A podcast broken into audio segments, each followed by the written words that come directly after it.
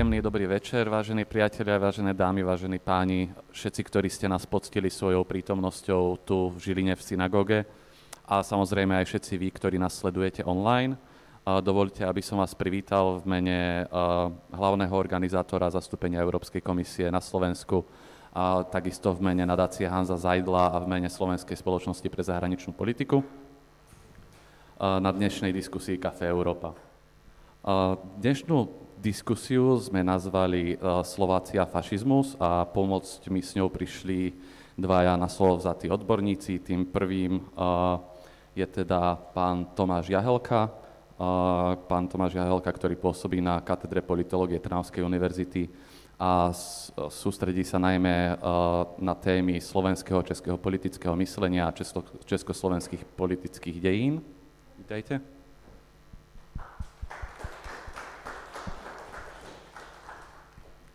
A v strede máme ďalšieho pána, Jakuba Drábika, autora kníh Fašista, Mýtus o znovuzrodení, zastupca šéf-redaktora pre web portál Historie.sk ktorý pôsobí ako historik teda na Historickom ústave Slovenskej akadémie vied v Bratislave. Dobrý večer.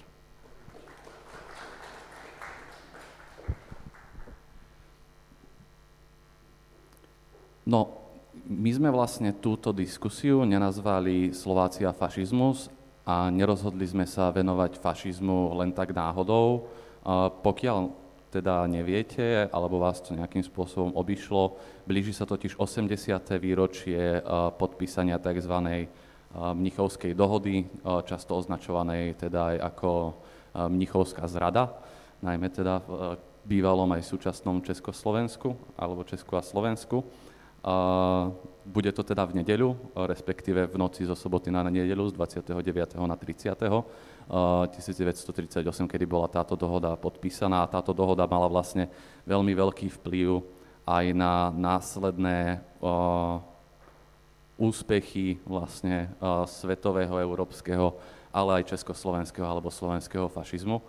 Preto sme sa rozhodli tú diskusiu zaramcovať takto. Ale ešte predtým, než sa a ponoríme teda do tej histórie a, a začnem klásť svoje prvé otázky predtým, než dostanete možnosť spýtať sa aj vy.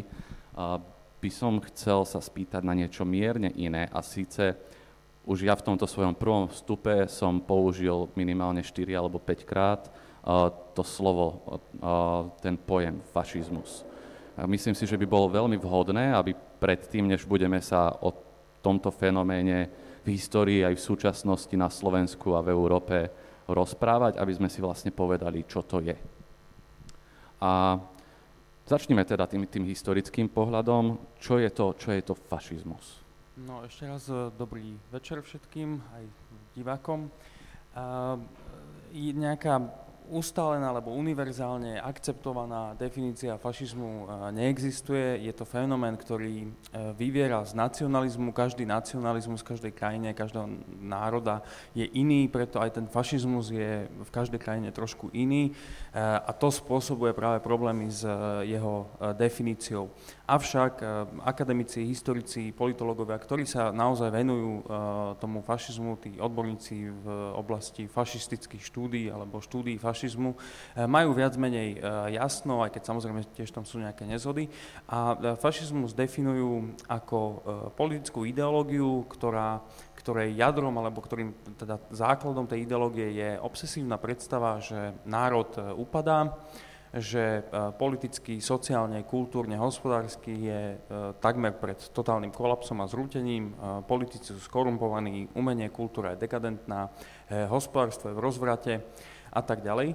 A že je nevyhnutné tento starý systém demokraticky uh, zmiasť, zlikvidovať, zrušiť, uh, očistiť ten národ od nepriateľov, uh, ktorí sú zodpovední za ten zlý stav národa a priniesť taký novú spoločnosť, nov, kvalitatívne inú, než, než je ten demokratický režim, založenú na tých fašistických hodnotách. Čiže sa tam bavíme o nejakom takom znovuzrodení národa, mýtickom, ktorý chcú tí, tí fašisti toto je tak ako v skratke zhruba, na čom sa cca zhodujú uh, vlastne tí najväčší odborníci na, na fašizmus. Pane Halka, chcete to možno doplniť aj možno nejakým, z nejakého politologického hľadiska? Tak je to pravda, čo bolo povedané. naozaj taká jednotná definícia, na ktorej by sa všetci zhodli, že toto je presne fašizmus, neexistuje. Ale to pramení aj z toho, že už konkrétne historické podoby fašizmu, ktoré existovali v Európe v 20. storočí, boli rozdielne, alebo teda líšili sa v niektorých aspektoch. A s tým, že nie je úplne jednoznačná definícia fašizmu, potom súvisia aj ďalšie veci. A napríklad to, že s týmto pojmom sa potom operuje pomerne ľahko vážne. Že dá, dá sa označiť nejaký politický režim, nejaký predstaviteľ nejakého režimu sa dá nalepkovať, že toto je fašista alebo títo sú fašisti. Bez toho, bez poznania možno nejakých hĺbských, hĺbších skutočností, či naozaj splňajú nejaké definície alebo kritéria toho, aby mohli byť označení za fašistov alebo za fašistických. A vznikajú potom rôzne e, zmetočné možno výklady, aj, aj nejaké dejiny, že niektoré režimy, ktoré síce majú niektoré znaky fašizmu, ale niektoré iné nemajú, potom ťažšie ich zaradiť aj v rámci tej politológie, že či toto je naozaj e, skutočný fašistický režim, povedzme, ako bolo Salazarovo Portugalsko alebo, alebo Frankovo Španielsko, prípadne iné režimy? Ja sa priznám, že toto nie je veľmi uspokojivé pre mňa, lebo sa, ja chápem, prečo to takto hovoríte, ale skúsme predsa len jeden alebo druhý, tak teda áno, máme veľa rôznych režimov, je to niekedy, niekedy komplikované, ale skúsme teda, počuli sme jeden veľmi asi definičný znak, ten, ten ideologický, že teda fašizmus to je vtedy, keď, keď sa jedná v prvom rade o národ a, a to je to hlavné, a až do nejakej a, uletenej miery, ale možno aj v, v tej politickej praxi, spôsobom, ako taký fašistický štát funguje. Dá sa tam niečo nájsť, aby sme, lebo budeme sa ďalej baviť o ďalších veciach a, a budeme sa chcieť baviť o tom, že či niečo je alebo nie je fašistické, aby sme sa mohli baviť o tom, že či Slováci majú alebo nemajú nejaký vzťah k fašizmu. Tak skúsme niečo konkrétne vydestilovať z toho. Áno, ako bolo povedané, ten, ten nacionalizmus je tam, je tam veľmi silný a je to jeden zo základných znakov. V prvom rade je, je národ, prípadne, prípadne to ešte môže byť štát. A to znamená, že, že v tom režime fašistickom nie je dôležitý jednotlivec, čiže je, je to režim, ktorý je protiindividualistický, ale dôležité je spoločenstvo, či už národné alebo štátne. A ďalej, ako aj bolo povedané, tie fašistické hnutia na začiatku 20. alebo v prvej polovici 20. storočia boli reakciou na modernitu, čiže na to, ako sa vyvíjala spoločnosť a politika v priebehu 19. storočia už od francúzskej revolúcie, môžeme povedať. Čiže presne, e, fašizmus nie je skôr niečo, že je za niečo, ale fašizmus sa skôr vymedzuje proti niečomu. Čiže vymedzuje sa proti demokracii, proti liberalizmu, proti ľudským právam, proti individualite, proti proste takým, nazvime to, výdobytkom spoločenským alebo politicko-spoločenským ľudskoprávnym, ku ktorým došlo v priebehu 19. storočia alebo na začiatku 20. storočia. A teda vníma, západnú kultúru vníma fašizmus ako dekadentnú. No, ja by som to doplnil asi tým, že e, ak chceme naozaj definovať e, fašizmus a, ako taký, tak my sa musíme držať tej ideológie, pretože on bol v každej krajine iný. A ak sa budeme pozerať na uniformy, na nejaké symboly a takto, tak veľmi nedospieme k tomu, že čo bolo a čo nebolo, lebo e, bolo tu spomínaný e, Frankovo Španielsko, Salazarovo Portugalsko. Tie navonok vyzerajú ako fašistické štáty, pretože majú všetko to, čo mali aj fašisti, uniformy, pochodovanie, silný líder, ktorý proste má tie prejavy, všetky tieto akože vonkajšie znaky. Ale ak chceme naozaj teda definovať ten fašizmus, musíme pozrieť na tú ideológiu na to, ako oni vnímajú, že národ je v úpadku a že je nevyhnutná okamžite, čím skôr e, to znovuzrodenie, vyčistenie, odstranenie nepriateľov, odstranenie škodcov a e, vytvorenie toho nového systému. Oni stále hovorili dokonca o, o novom človeku. E, homo fašistus, tak ako bol homo sovieticus, tak homo fašistus, ktorý presne ako hovoril kolega, nebol individualistický, bol, bol súčasťou národnej komunity to už je lepšie. A ešte predsa len neodpustím si jednou podotázkou zostať pri tejto téme. Teraz, keď ste hovorili o tom, že, že je to o, teda, že národ je v nejakom úpadku, treba ho očistiť, treba ho povzniesť, to znie samo o sebe pozitívne. No, uh, ja by som, ne, veľmi nerád to hovorím, ale e, fašisti sú v podstate takí strašne zmetení idealisti. Ja, ja som počas svojho e, doktorátu robil výskum práve e, k fašistickej propagande dospel som k tomu, že mnoho z tých eh, fašistov naozaj skutočne verilo tej propagande, že to nebola len čisto klamstva a lož, ale že oni boli naozaj eh, do špiku kosti presvedčení, že oni bojujú za ten národ. A práve to, eh, práve to z nich robí proste, to sú aktivistické hnutia, ktoré prežívajú na úplných okrajoch spoločnosti len kvôli tejto viere v, tej, v ten fašizmus. Problém s tým idealizmom fašistickým je, že fašizmus je vždy v zásade genocídny vojny, pretože tá očista toho národa, zbavenie sa nepriateľov vždy skôr či neskôr skončí v nejakých koncentračných táboroch, kde sa týchto nepriateľov e, ten fašizmus, ten režim snaží zbaviť. Čiže... Mhm. Tu mi napadli, e, napadli mi dve poznámky k tomu, že e, tí ľudia naozaj verili tomu fašizmu. Ono o, o fašizme a komunizme, alebo presnejšie povedané o nemecko, nemeckej podobe fašizmu, čiže o nacionálnom socializme, nacizme a, a sovietskom komunizme sa hovorí ako o totalitarizmoch.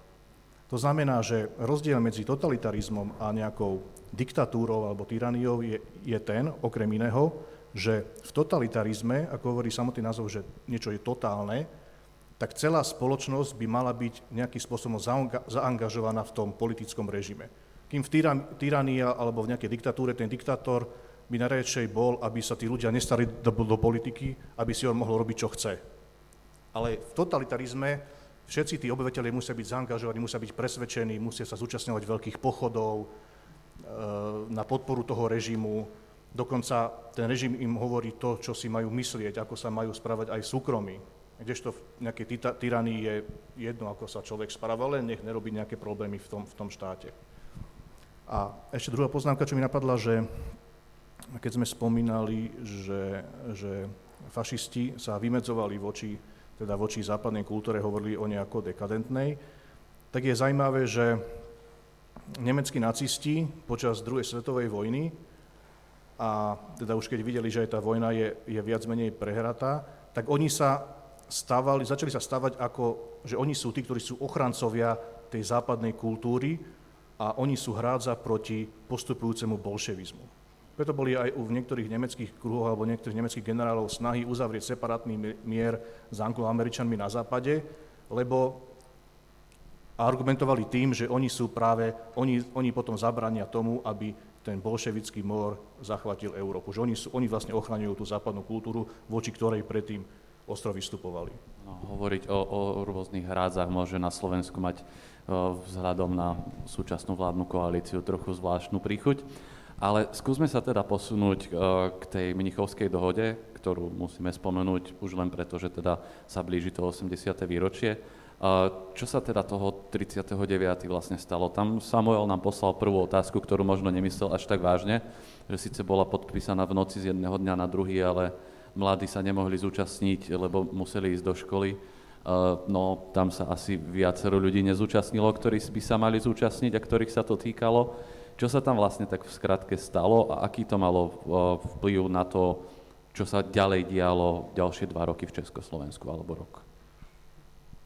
No, uh Mnichovská dohoda je vlastne takým ako keby výsledkom nemeckej expanzívnej uh, politiky. Uh, to nemá až tak veľa dočinenia s fašizmom, tá nemecká, aj, aj konzervatívne kruhy v Nemecku chceli teda túto expanziu, stále hovorili o nejakej Mittel Európe a o, to, o tej expanzii na východ. No a tá Mnichovská dohoda, uh, Hitler chcel zjednotiť ako keby v tom prvom kroku všetkých Nemcov do jednej ríše. To, tam zase už sa vracame k tomu fašizmu k tej jednote národa. No a keďže v Československu žila početná nemecká menšina, tak sa pochopiteľne Československo stalo e, po tom, čo pripojilo Rakúsko, vlastne ďalším e, cieľom jeho e, politiky. Um, asi by sme tu mohli byť veľmi dlho, keby sme analyzovali celý, celú tú Mnichovskú dohodu. V princípe západné demokracie, Francúzsko, Veľká Británia boli z viacerých dôvodov e, nepripravené na takúto agresívnu uh, nemeckú politiku, jednak kvôli skúsenosti z vojny, jednak kvôli vnútropolitickej situácii. V Británii prevládal strach z možného bombardovania a, a tak trochu aj taká myšlienka, že asi to tí Nemci e, robia právom. V Británii bolo, v, v značná časť politických elít verila, že tie nemecké požiadavky sú oprávnené. Vo Francúzsku zase bol naozaj politický chaos, tam sa striedali vlády ľavicová s pravicovou a všeobecne to hospodársko francúzske nebolo pripravené. A tým pádom vlastne umožnili Hitlerovi tento nástup k moci ak teda v tých západných mocnostiach prevládali nejaké silné prúdy, ktoré hovorili, že, že to Československo v tomto nie je v práve, tak prečo sme o tom my v Československu začali hovoriť ako o zrade? No, zrada je to práve z nášho e, pohľadu. Pre, pre Britov, Francúzov, Talianov a Nemcov je to štandardná dohoda. E, tých dohôd, e, ktoré boli podpísané o nejakom národe bez jeho prítomny, prítomnosti, tých bolo podpísaných aj predtým, aj potom mnoho. Takže pre nich to bola v podstate štandardná veľmocenská politika, veľmocenská diplomácia. A ten, ten, tá zrada a ten diktát, to bol vlastne z nášho pohľadu. My sme považovali Veľkú Britániu a aj Francúzsko za našich spojencov. Spojenskú zmluvu sme mali len s Francúzskom s Britániou nie, ale e, brali sme to ako takú uh, zradu. Ale oni si mysleli, že teda tí západ, západní, západné mocnosti, že tým zachraňujú mier v Európe. Že obetujú nejaké Československo, dobre, menší štát, štát v Strednej Európe, je to síce nepríjemné, ale tak keď si máme zvážiť, že či obetovať, nejak, obetovať nejaké Československo, alebo opäť bojovať s Nemeckom a ďalšia svetová vojna, tak jednoznačne sa postavili za to riešenie, že tak dobre, no tak obetujeme to Československo. Najmä, najmä vo Francúzsku nebola žiadna vôľa, alebo bola minimálna vôľa bojovať opäť s Nemeckom. Nebolo to ešte ani, ani 20 rokov, čo, čo skončila prvá svetová vojna a ten, ten aj, aj francúzsky národ bol, bol ťažko tým poznačený, že Francúzi niesli hlavnú ťarchu bojov teda na západnom fronte a naozaj ani v tej verejnosti nebola vôľa opäť bojovať s Nemeckom kvôli nejakému Československu a u Britov už vôbec nie. No, oni, to Francúzsko bolo hlavne v ťahu tej Británie. Oni by možno aj bojovali, áno, áno. ak by teda Británia mala naozaj principiálny tak. postoj, tak by zrejme aj bojovali. Oni aj vyhlasovali ešte, e, vlastne čiastočne mobilizovali, myslím, áno, 24. Áno. septembra. Takže nejaká vôľa tam bola, ale Briti boli v podstate úplne presvedčení, že teda Nemecko treba nejakým spôsobom uzmieriť a že Československo ich nezaujíma. Áno, to je pravda. Ja by som ešte možno tak povedal, že, že teda áno, tú, tú iniciatívu prevzali Briti, čo sa týka tej, toho riešenia sporu Československa s Nemeckom, ale zase by som povedal, že Francúzi akože neboli vôbec proti tomu, skôr, no, skôr ochotne sa tomu podávali, že nebolo to, nie je to teda, akože no, nebolo to taká, na nich. Taká no. zhoda v týchto no. veciach, áno. Um, a čo sa týka toho Československa, akože vráťme sa trochu domov, ale vlastne po tej Mnichovskej dohode sa o Československu hovorí ako vlastne uh, druhej republike, ak sa nemýlim, ak dobre, no áno, druhá republika, všakže nemohlo ich byť viac prečo som sa vôbec ano, zamyslel, sa ale hlavne, hlavne uh, nehovorí sa už o nej ako o demokracii. No ešte bola aj Tretia republika potom po, po druhej svetovej vojne. No, nehovorí sa o nej ako o demokracii, pretože ona to už demokracia vlastne ani nebola. Tie strany sa zjednotili vlastne v Čechách do dvoch blokov, tuším. Na Slovensku to tiež nevyzeralo nejak dobre. A... Pretože, pretože my stále máme celé to Československo medzi vojnami, ako vnímame ako to, to, to super demokratické a, a vzor pre všetkých, ale reálne ako aj to Československo už sa potom na konci tých 30 rokov menilo na nejakú, nejaký autoritársky režim minimálne. To by som, takto ďaleko by som asi nezašiel. Do Mnichova to bola demokracia. Samozrejme nie štandardná demokracia v dnešnom uh, slova zmysle, ale na tú dobu naozaj vyspelá demokracia porovnateľná s britskou demokraciou. Uh, toto všetko ale vlastne skončilo začiatkom tej druhej republiky, kde už uh, sa nejaké tie autoritatívne tendencie prejavili. No, ešte, áno, to je presne tak. Ešte by som doplnil, že práve keď sme v Žiline, tak ani nie o týždeň od, od podpisu Mnichovskej dohody vznikla tzv. Žilinská dohoda. Čiže to znamená, že vznikla autonómna vláda, územie Slovenska sa stalo autonómnym celkom v rámci Československa a potom vlastne táto autonómia bola legalizovaná ústavným zákonom, ktoré schválilo Československé národné zhromaždenie v novembri, teraz mi úplne presne vypadlo, že ktorý deň, ale v novembri teda bol vydaný ústavný zákon, že áno, je, autonómia, autonómia Slovenska, vznikla slovenská vláda. No presne na toto som sa chcel spýtať, že ako v tejto druhej Československej republike sa vlastne mali Slováci, keď potom v, v marci 39 sa, sa odtrhli a vznikol slovenský štát. A teda vravíte, že, že to, čo celú, celý čas Hlinka a spolu žiadali, vlastne už v tom 38. dosiahli tú autonómiu. Áno. No, uh, teraz, som, teraz mi vypadlo, čo som chcel, čo som chcel povedať. Uh, tá, o druhej Československej republike hovoríme práve od toho ústavného zákona, kedy sa aj zmenil názov štátu na Česko, pomlčka, Slovensko, Veľké S, Slovenská republika. Vtedy sa písalo Československá republika spolu. Čiže o druhej, nehovoríme od, od Mníchova, od toho 30., ale od ústavného zákona z toho novembrového hovoríme o druhej Československej republike. No, situácia na Slovensku bola taká, že a, politickú moc tu získala Hlinková slovenská ľudová strana s pomočkou strana Slovenskej národnej jednoty. To znamená to, že, že táto Hlinková slovenská ľudová strana buď pohltila iné politické strany, alebo ich zakázala. Znamená, že, že de facto na Slovensku vládla jedna politická strana, ešte predtým, než vznikol samotný slovenský štát 14. marca. A ako náhle sa teda ľudáci na Slovensku dostali k moci, tak začali hneď odburávať tie demokratické princípy, ktoré tu boli zavedené počas Prvej Československej republiky. A teda ľudáci sa stali pánmi územia Slovenska, aj keď ešte v rámci Československej republiky. A prečo teda nakoniec Československo bolo rozbité a Slováci vyhlásili samostatný štát toho 14. marca, keď už vlastne mali, čo chceli. Mm, ja, asi to bude veľmi zjednodušené, ale bolo to z vôle Hitlera. Hitler chcel rozbiť Československo úplne od samého počiatku. E, Mnichovská dohoda mu to načas e, prekazila, on bol veľmi nespokojný, že ju musel podpísať a vyhlásil po nej, že už v živote nepôjde na žiadnu medzinárodnú konferenciu, pretože ho pripravila o vojnu, ktorú vždy chcel. Čiže ten marec 39 e, bol završenie vlastne tohto, tohto, čo chcel už dávno predtým. A Slovenská republika vznikla vlastne z tlaku zvonku z Hitlerovej vôle. OK, takže už sme v roku 39. Uh, máme Slovensk, Slovenský, Slovenskú republiku, alebo teda Slovenský štát, uh, ktorý trvá do, do 45.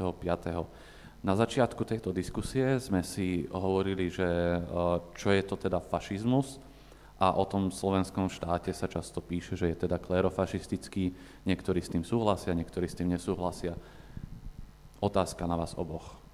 Bol tento štát fašistický? Pán Jahelka, možno začnite vy teraz. No, ja si myslím, že áno. Že bol fašistický.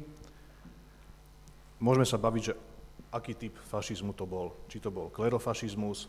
Ono, te, tento pojem klerofašizmus je trochu devalvovaný tým, že používal sa jednak v, pro, v komunistickej propagande aj v komunistickej historiografii a ten slovenský štát alebo Slovenská republika bol vždy označovaný v tejto komunistickej literatúre ako klerofašistický.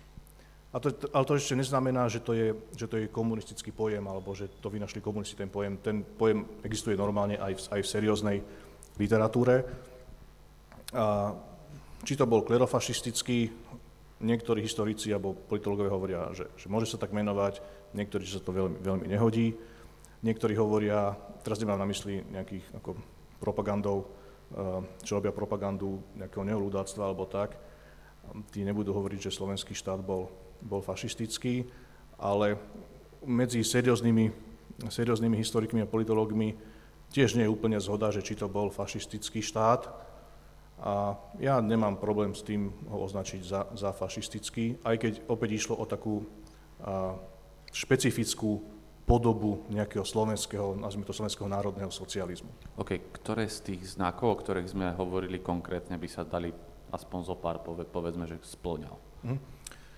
Tak jednak to bol ten nacionalizmus, na prvom mieste je, je teda slovenský národ, potom to boli, bola snaha o nejaký stavovský alebo korporativistický štát po, po vzore a, talianského fašizmu. Ďalej tu bola snaha o o budovanie akejsi vlastnej slovenskej podoby národného socializmu, čiže, o, čiže bolo tu aj, bol tu, vzorom bol nielen talianský fašizmus, ale aj nemecký nacizmus.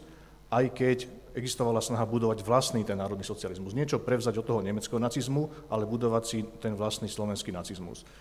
Takým hlavnými, alebo hlavným ideológom, ktorý sa o toto snažil, bol, bol filozof Štefan Polakovič, ktorý aj napísal knižku e, Slovenský národný socializmus, prípadne potom ešte na neho reagoval tajomník Matice Stanislav Mečiar.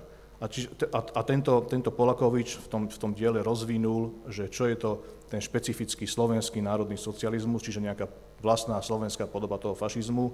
Hovoril, že áno, nemecký fašizmus, pardon, nemecký nacionálny socializmus môže byť pre nás vzorom, ale my si máme budovať vlastný národný socializmus, lebo máme vlastné tradície a vlastné národné špecifika a nie opičiť sa, keď tak poviem, úplne po všetkom podľa vzoru Nemcov. No ja budem eh, nesúhlasiť. Eh, ja si nemyslím, že slovenský štát, a tým ho nechcem obhajovať, lebo uh, mám pocit, že keď poviem, že nebol fašistický, je to ako keby, že ho obhajujem, čo v žiadnom prípade Bol to kolabor, kolaborantský štát, ktorý vraždil vlastných uh, obyvateľov, proste bolo to na, možno najväčšie, alebo celkom istoto najväčšie zlo, ktoré postihlo slovenský národ. Ale to neznamená, že bol fašistický. On nenaplňa tú základnú vec, e, o ktorej som hovoril na začiatku. On sa nesnažil vytvoriť novú, nový politický, spoločenský, kultúrny systém. On bol skôr e, konzervatívny. Hlinková slovenská ľudová strana pred rokom 1938 e, bola normálnou súčasťou demokratického systému. Snažili sa o autonómiu, ale stále v rámci republiky, dokonca ani sa nesnažili rozbiť tú republiku spočiatku, chceli len autonómiu Slovenska. A, Jozef Tiso bol katolický kňaz a už len z tejto podstaty uh, to nejde dokopy. Katolický kňaz nemôže byť uh, fašista. Fa- fašisti, takí tí skutoční fašisti, revoluční nacionalisti, eh, oni odmietajú akékoľvek náboženstvo. Oni majú ako keby vlastnú tú víziu, vlastnú, vlastné náboženstvo. sú historici, ktorí hovoria o politickom náboženstve. to, to, to platí napríklad aj pre talianský fašizmus? Ten nejakým spôsobom na, na katolicizmus nebol naviazaný? Je rozdiel to, čo chceli a čo bola prax. V praxi praxi uh, talianskí fašisti podpísali s Vatikánom lateránske dohody a na nejak, nejakým spôsobom sa dohodli. Ale Mussolini celý, uh, celý ten čas hovoril aj to, aj to, uh, to, to jadro toho, tej, tej PNF, Partito Nazionale Fašista, hovorili, že oni chcú vytvoriť vlastné náboženstvo, tzv. politické náboženstvo. Emilio Gentile, talianský historik, prišiel s týmto termínom, že politické náboženstvo. A tie štáty boli naozaj sa snažili o totalitu. Oni neboli totalitné, lebo žiadna spoločnosť nemôže byť totalitná. Nikdy sa vám nepodarí zjednotiť národ natoľko, že by každý jeden člen e, bol absolútne presvedčený o tej veci, vždy tam bude nejaká opozícia. Ale oni sa o to skutočne snažili. Aj e, nacistické Nemecko, aj e, fašistické Taliansko sa snažili o takú tú totalitnú spoločnosť. Toto v slovenskom štáte nebolo. Tam nebola nejaká vízia vybudovania nového národu. Oni mali síce ten stavovský systém, ale stavovský systém bol aj v Portugalsku, ktoré nebolo fašistické, bol aj v Rakúsku predtým, než bolo pripojené k Nemecku.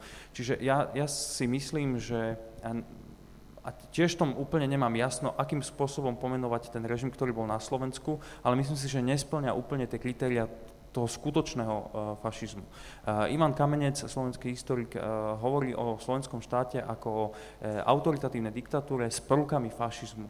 A to je niečo, do čoho, s čím ja teda súhlasím. Bola tu napríklad Hlinková garda, ktorá už v tej svojej ideológii hovorila o o, o Novom Slovensku, v Novej Európe nacistickej. Tam tieto elementy boli, ale stále tu bolo to krídlo tých eh, konzervatívnych katolických kruhov, ktoré e, boli v podstate autoritatívne, diktátorské, vražedné, ale nenaplňajú tú definíciu toho revolučného fašizmu. Fašizmus je revolučné hnutie. Ty, ty som nebol žiadny revolucionár. Čiže podľa mňa e, slovenský štát jednoducho nenaplňa tie kritéria toho, toho fašizmu. Ja už o chvíľu dám priestor aj vám, aby ste sa mohli pýtať, takže aby ste si mohli možno medzičasom premyslieť otázky a tak, takisto pokiaľ sa nechcete opýtať priamo, pretože sa napríklad hambíte, alebo pretože nie ste tu na Žiline, tak ešte raz pripomínam tú aplikáciu slido.com, zadáte hashtag CS a môžete nám položiť otázku aj týmto spôsobom. Zatiaľ sme teda mali iba jednu, teraz nemáme žiadnu, takže musíme ísť naďalej podľa mojich pripravených, ale verím, že lepšia diskusia je vtedy, keď sa pýtate vy a keď sa rozprávame o tých veciach, ktoré zaujímajú vás a nie mňa. ale ja teda nadviažem. Už som sa pýtal teda na Slovensko ako také, už ste sa dotkli aj tej Hlinkovej slovenskej ľudovej strany a ja sa ešte predsa len uh, podpichnem, že a čo teda tá Sloven- Hlinková slovenská ľudová strana od roku 1939, potom keď m, možno nebola už revolučná, ale už ma, teda dosiahla to, čo chcela a vo veľa veciach sa teda veľmi podobala na, na tú NSDAP, a vlastne aj naplnila ten, ten, genocíd, to, ten ultimátny genocídny uh, cieľ fašistický na vlastných obyvateľov. Bola HSLS fašistickou stranou alebo nie? No, hovorím, podľa mňa nenaplňala tie úplné kritéria toho, že, že by vybudovala nejaký nový politický, spoločenský, kultúrny systém. Ona bola konzervatívna, samozrejme boli tam radi, bolo tam radikálne krídlo, o ktorom e, môžeme hovoriť ako o fašistickom, ale nie, celá strana jednoducho nemala e, v tom programe, hovorili sme o tom Polakoviču a Mečerovi, oni teda prišli s takým programom, ktorý bol veľkou napodobeninou toho nacionálne socialistického nemeckého e, programu, ale e, v tej praxi jednoducho e, oni neprišli s takouto víziou naozaj nového Slovenska, ktoré by, ktoré by bolo totalitné a malo takúto víziu. Čiže ten pojem klerofašizmus dnes sa znova o ňom trošku začína znova diskutovať, lebo toto možno bude práve termín, ktorý práve podchytí e, to, naj, to úplne najlepšie, ten, ten charakter toho režimu. A problém tým, ako spomínal kolega, problém toho termínu je, že bol strašne použi- nadpoužívaný e, komunistickou propagandou a komunistickou historiografiou, ale e, nedávno sa Miloslav Sabo, slovenský historik, zamýšľal v historickom časopise nad tým, že či náhodou nebude práve ten klerofašizmus termín, ktorým by sme mohli slovenský štát nazývať. Lebo podľa mňa jednoducho on, on nenaplňa tie kritéria uh, fašizmu. Pane Helka, váš, váš názor na toto, pretože vlastne pán Drábik s vami nesúhlasil, takže dáme A tak to nie je taký nesúhlas, že by sme akože boli v nejakej názorovej... Uh, ja som hovoril, že, že nemám problém ten slovenský štát nazvať fašistickým, lebo mal nejaké prvky fašizmu, ale povedal som, že sú na to mnohé iné názory a historici, politológovia sú takí, ktorí nepovedia, že to bol fašistický alebo jasný fašistický štát. To, čo povedal kolega Drábik, s tým ja nemám vôbec žiadny problém. A ešte by som, poved, ešte by som doplnil, že a, áno, ten, ten program alebo tá, tá konkrétna politická činnosť nebola revolučná, ako bolo povedané, to je pravda, ale e, u, u tých vyhláseniach niektorých predstaviteľov, či už politických alebo kultúrnych, e, Hlinkovej slovenskej ľudovej strany alebo, alebo slovenského štátu, e, sa hovorilo o, aj o takých tých prvkoch totalitarizmu. Napríklad samotný Polakovič hovoril, že, alebo hlásal nieč, niečo také, čo on nazval, že kresťanský totalitarizmus. A jeden z tých rozdielov medzi nemeckým nacizmom a tým slovenským nacizmom hovoril, že, že my si práve máme uchovať tú, tú, to kresťanstvo, tým myslel katolicizmus, lebo to patrí k našej tradícii, a kdežto Nemci, alebo ten nemecký nacizmus nebol, nebol katolícky, tam skôr sa prevza, prebali rôzne nejaké pohanské prvky a tak ďalej. A ďalší napríklad... Ono nehralo rolu aj to, že napríklad Nemecko nie je prevažne katolícka, ale skôr protestantská krajina? Či striafam vedľa? Ja by som skôr povedal, že, že tam ešte nejaké mýty, čo, čo Richard Wagner vo svojich operách možno spodobnil, tie staré germánske mýty a nejaká stará zašla sláva, na to skôr nadvezovali. No, to, tí katolíci a protestanti sú v Nemecku zhruba tak pomerne, pomerne vyrovnaní, možno trochu viacej tých, tých luteránov. No, Jozef Kirschbaum, ďalší taký predstaviteľ tajomník Hlinkovej slovenskej ľudovej strany, potom neskôr veľvyslanec vo Švajčiarsku. On napríklad tiež tvrdil, že, že Slováci akoby majú vo svojej povahe to, že majú mať autori, nejaký autoritatívny politický režim. A, a že tých 20 rokov počas prvej Československej republiky bola nejaká snaha, uh, on, to hovorí ako, že nejaká negatívna snaha o to, aby táto ich podstata im bola nejakým spôsobom, že aby boli prerobení na tú, de, na tú demokraciu. Nie, nie je tieto presne slova, ale v, to, ale v tomto zmysle ten Kirschbaum tam, tam nie, niečo takéto píše. No keď sme pýtam, tak ani, ani samotný Milan Rastislav Štefanik nebol presvedčený o tom, keď to mám tak jemne povedať, že či Slováci sú zrovna národ uspôsobený na demokratický spôsob vládnutia. Akože on, on celkom akože, e, s Masarykom a s Benešom nebol úplne zajedno v tom, že či, či naozaj tá, tá demokracia bude v tom Československu fungovať najmä u tej, u tej, na tej slovenskej časti. Myslíte si, že takýto nejak, takáto nejaká národná črta, že nemáme úplne v povahe uh, nejaké predpoklady na to existovať v demokratickom systéme je tu doteraz? Nakoniec uh, ten pomerne krátky fašistický alebo uh, nazývaný fašistickým režimom, totalitárny pravdepodobne teda áno, vy, vystriedal ďalší, ktorý teda minimálne zo začiatku v 50. rokoch jednoznačne totalitný bol a nedemokratický až do 89. A niekto by tvrdil, že až do 98. sme žili v nedemokratickom režime. Niekto by možno tvrdil, že dodnes. Ťažko povedať, tak všeobecne sa vyjadril o nejakom národe a o nejakého charakteristika je vždy taká úplne nie celkom vedecká vec. Určite vždy... Počuli sme, že sa tak vyjadril ešte aj Milan Rastislav Štefánik. No, no. Vždy bude v každej populácii nejaká časť e, ľudí, a teraz je o to, že či je väčšia alebo menšia, e, ktorí budú skôr e, mať tendencie k autoritatívnemu spôsobu, teda nielenže vládnutia, ale byť ovládaný nejakou silnou rukou. A budú ľudia, ktorí zase sú presvedčení demokrati, alebo im skôr vyhuje. Takže neviem, že či Slováci sú viac demokrati alebo viac autoritatívni. Ja si myslím, že sú viac demokrati. Je, je pravda, že, že demokraciu Slováci zažili počas tých 20 rokov v prvej Československej republike. Predtým boli súčasťou Uhorska, Rakúsko-Uhorska, to, to bol nejaký, nejaký režim nedemokratický. A, a to samozrejme súvisí aj, aj s dobovými akože, podmienkami. To, nie, že teraz Uhorsko bolo nejakou čiernou dierou, inde sa neboli odjak žívať demokratické režimy. No a potom teda 20 rokov ČSR, potom prišiel teda slovenský štát, potom bolo chvíľu do, do februára 1948 bola obnovená Československá republika, a hovorí sa akože o, o tretej Československej republike. No a potom teda až do, do 89, alebo ako to povieme, 98 možno niekto, opäť nebola, opäť nebola demokracia, čiže Slováci nemajú príliš veľa skúseností s demokraciou a ako samostatný štát už vôbec. Čiže až v tom 93. Slováci mali vlastný štát a hneď akože demokratický, alebo teda aspoň podľa ústavy demokratický štát. No a e, samotný Masaryk sa teda snažil o to, aby Československo bolo demokratickým štátom, lebo sám bol presvedčeným demokratom a teda bol obdivovateľom alebo fanúšikom teda západných demokracií, najmä politického systému Spojených štátov, ale tiež nebol úplne presvedčený, že, že demokracia, demokracia je taký režim, že teraz všetci ľudia hneď budú demokratmi. Akože tiež hovoril o tom, že potrvá pár desať ročí, kým naozaj tí, tí ľudia si, si zvyknú na ten demokratický režim a že aj, aj ich zmyšľanie bude kompatibilné s tým demokratickým režimom. Preto aj, aj, ja nie som veľmi fanúšik možno takého, že vývozu demokracie.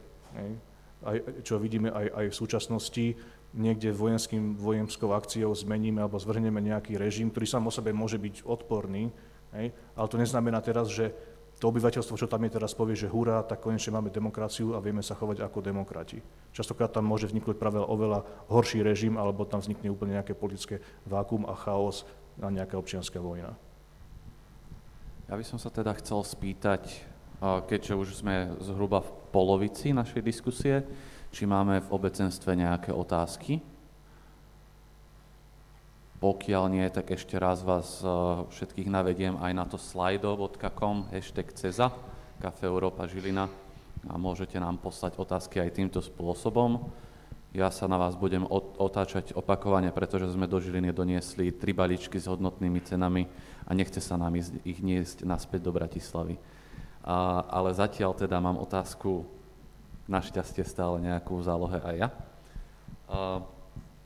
Ja by som možno ešte ostal pri tejto téme, ktorú diskutujeme, čo sa týka tých, tých tendencií niektorých štátov byť viac alebo menej zraniteľné rôznymi totalitami a fašizmom. A pán Drábik, ja viem, že vy ste sa venovali veľa napríklad britskému fašizmu aj, aj v tých vašich knihách. A chcem sa teda vás spýtať, lebo hovorili sme tu na, o, o tej dlhšej skúsenosti s demokraciou. Briti teda majú jednu z najdlhších skúseností s demokraciou. Naozaj evolučným spôsobom vznikla tá ich demokracia. Napriek tomu vy ste písali o, o nejakom o britskom fašizme, tak, tak ako to teda vlastne podľa vás je? Sú teda tie staršie demokracie odolnejšie, alebo nie? Ak áno, alebo ak nie, tak prečo? No, určite sú odolnejšie, eh, pretože ľudia si vlastne po generácie zvykli na demokratické inštitúcie. Eh, tie demokratické inštitúcie sú stabilné a je o mnoho ťažšie zrušiť demokraciu aj v Spojených štátoch, kde teraz je prezident Trump, o ktorom sa niektorí hovoria, že je fašista. On nie je fašista, ani, ani sa tomu nepribližuje, ale nie je to ani nejaký uh, demokrat. Napriek tomu nejaké veľké obavy o americkú demokraciu by som nemal, pretože tie inštitúcie sú jednoducho stabilné, majú dlhú tradíciu a aj to obyvateľstvo je jednoducho zvyknuté na tú demokraciu. Takže určite staré demokracie sú odolnejšie voči takýmto nejakým autoritatívnym tendenciám ale neviem, či sa dá nejakým spôsobom na nejaké národy teda povedať, že títo sú demokratickejší, títo nie. V Strednej Európe máme Orbána, ktorý tiež nie je úplne, že demokraticky tiež to nie je fašista, ani, ani, ani sa k tomu nepribližuje, ale tiež tá demokracia je tam taká oklieštená a nemyslím si, že by Maďari mali nejakú výrazne odlišnú historickú skúsenosť napríklad od nás, kde naša demokracia ešte zatiaľ funguje relatívne, eh, relatívne dobre. Poďme ku Slovensku. Ja som sa vás oboch pýtal teda, že ako to bolo s tou Hlinkovou slovenskou ľudovou stranou, a či, či to teda bola fašistická strana alebo nie. A v moderných slovenských dejinách v 21. storočí máme niekoľko príkladov strán, ktoré ktoré chcú nadvezovať, či už to o sebe priamo hovoria alebo nie, na túto stranu. A možno, že v niektorých momentoch a vzhľadom na to, že teraz tu máme demokraciu, možno, že sú aj trochu revolučné, aj keď na druhú stranu v regulárnych voľbách sa dostali do parlamentu. Spýtam sa na rovinu, je Kotleba ľudová strana naše Slovensko fašistickou alebo nie? Keď sa opäť vrátime k tým prvým definičným znakom, ktoré sme si zadefinovali? Uh, ja som presvedčený, že sú. Uh, tá... To je zaujímavé, takže Linko a Slovenská ľudová tá strana nie. nebola a Kotleba je. Áno. No tak to mi teda vysvetlíte. Linková slovenská ľudová strana bola e, konzervatívna e, katolická strana s nejakými e, prvkami fašizmu s nejakým fašistickým krídlom. U Kotlebu keď on začal ešte kedysi dávno ako slovenská pospolitosť, tak priamo v stanovách e, strany mali napísané, že chcú zrušiť demokraciu. Oni to potom odstránili, pretože tá strana bola zakázaná kvôli tomuto, ale e, ja som absolútne presvedčený, že e, to jadro hnutia, to nie sú žiadni demokrati. Tí by najradšej naozaj zrušili ten zlý, dekadentný, západný liberalizmus a nastolili práve to kvalitatívne novú spoločnosť. Veľmi, sa, veľmi to na verejnosti nedeklarujú, ale sem tam to vidieť v niektorých, eh, kedy náhodou niečo ujde na sociálnych sieťach, alebo majú teraz mládežnickú organizáciu Ľudová mládež, ak si človek číta správy z, z ich eh, rôznych kempov alebo výletov, čo robia, tak tam presne hovoria o tvorbe tohto nového človeka, ktorý nebude e, dekadentný, ktorý bude fyzicky aj e, intelektuálne nadradený tým ostatným a taký ten prototyp nového Slováka. Tam, tam to všetko je. Len tam treba dávať pozor na to, že e, dnes fašizmus vieme, že je proste zlo, má to veľmi negatívne konotácie to slovo, takže oni sa ohradzujú proti tomu, že by boli fašisti a netvrdia tie veci na vonok na to upozorňovalo viacero uh, politických teoretikov. Roger Itwell napríklad definoval, teda taký, zavedol také pojmy, že ezoterický a exoterický apel fašizmu a tvrdil, že fašisti navonok uh, tvrdia niečo iné, tvrdia veci, ktoré sa, ktorým sa snažia nalákať voličov a sympatizantov. Teda ten politický program fašistických strán na prvý pohľad je plný akož dobrých vecí, zníženia daní, väčších poplatkov pre ženy na materských a tak ďalej. Ale vo, potom je iná vec, tá ideológia, to skutočné presvedčenie toho jadra tej strany, a to je, to je naozaj fašistické, to je naozaj genocidné. A treba rozlišovať nad tým, čo teda hovoria navonok a čo si skutočne myslia. Je veľmi ťažké akože sa dostať do týchto vnútorných kruhov, ale je to tam. Ja vás musím na dvoch veciach podpichnúť. Možno, že sa sám teraz uh, zamotám, ale, ale skúsim. Možno ja sa zamotám. Uh, Spomínali ste teda tú predošlú Kotlebovú stranu, Slovenskú pospolitosť, tu ústavný súd zakázal, pretože mali v stanovách priamo napísané, že chcú zrušiť a zaviesť stavovský, a zaviesť stavovský systém. Ale pritom, keď ste hovorili o Salazarovom Portugalsku alebo o, o, o Frankovom Španielsku, tak ste hovorili, že oni síce mali nejaký stavovský systém, ale neboli to fašisti. To je jeden zo znakov jeden zo znakov, ktorý malo e, portugalský fašizmus, teda portugalské, Salvadorovo Portugalsko malo tento systém, to je, to je hospodárske. Ten korporatívny systém je vlastne e, snaha fašistov nájsť tretiu cestu medzi socializmom a kapitalizmom. Oni tvrdili, že obe sú zlé, bojovali jednak proti západnej liberálnej demokracii, jednak proti bolševizmu a tvrdili, že našli tretiu cestu, akým spôsobom riadiť hospodárstvo. A to bol ten korporativizmus alebo stavovský systém.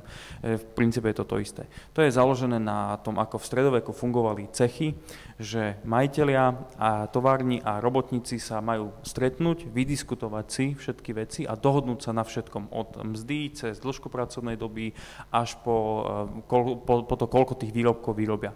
To je základ toho korporativizmu. Toto používal uh, Salazar v Portugalsku, ale nemal tie ďalšie znaky, nemal tú kultúrnu revolúciu, nesnažil sa vytvoriť nejakého nového Portugalca. On, ono sa to síce volalo Estado Nuovo, teda nový štát, ale uh, nenaplňalo to tie definičné kritéria. Bol to konzervatívna, autoritatívny, konzervatívny diktatorský režim to, čo, eh, o, to, o čo sa snaží, o čom sú presvedčení, že sa snaží Kotleba, je uh, náplňať definičné znaky fašizmu. To je také eh, fašistické hnutie v takom embryonickom stave, že ešte sa úplne nerozvinulo do celého, pretože v podmienkach súčasnej demokracie na to nemá príležitosť, nemá priestor politický, ale som presvedčený, že je to vlastne veľmi podobné tým, tým ebriam fašistických strán a hnutí, ktoré, sú, v, ktoré boli v medzivojnovom období. Dobre, ale mám ešte jednu pripomienku a, a tá sa týka náboženstva. Pretože ste doslova povedali, že uh, slovenský štát 39 až 45 nebol fašistický, pretože bol založený na katolicizme, uh, viedol ho kňaz, kňaz, proste presvedčený kňaz, nie nejaký kolaborant, uh, to je jedno, no tam sa.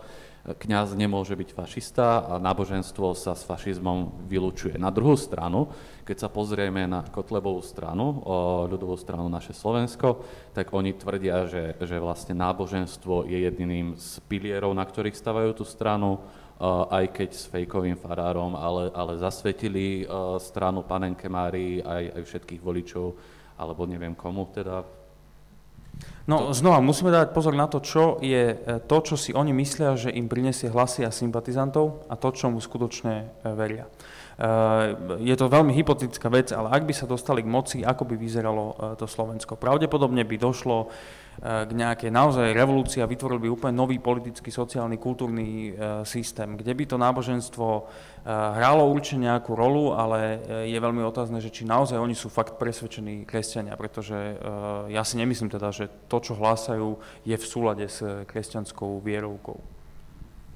Dobre.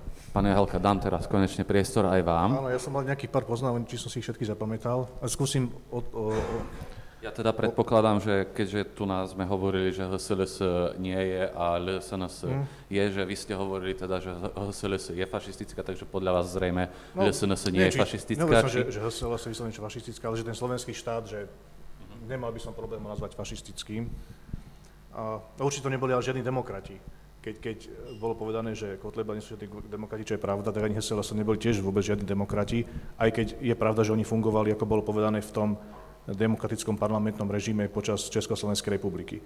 Ale ako náhle, ako náhle získali moc po tej autonómii, po tej Žilinskej dohode, a bol tu spomínaný ten historik, historik doktor Kamenec, tak on mal veľmi trefnú poznámku, že e, je všeobecne známe, že predstaviteľia HSLS, ale aj SNS sa počas Prvej republiky e, od, tým, že odvalovali sa na Pittsburghskú dohodu a dňou argumentovali, že Slováci by mali mať autonómiu, lebo že v Pittsburghskej dohode je zakotvené to, že Slováci budú mať autonómiu.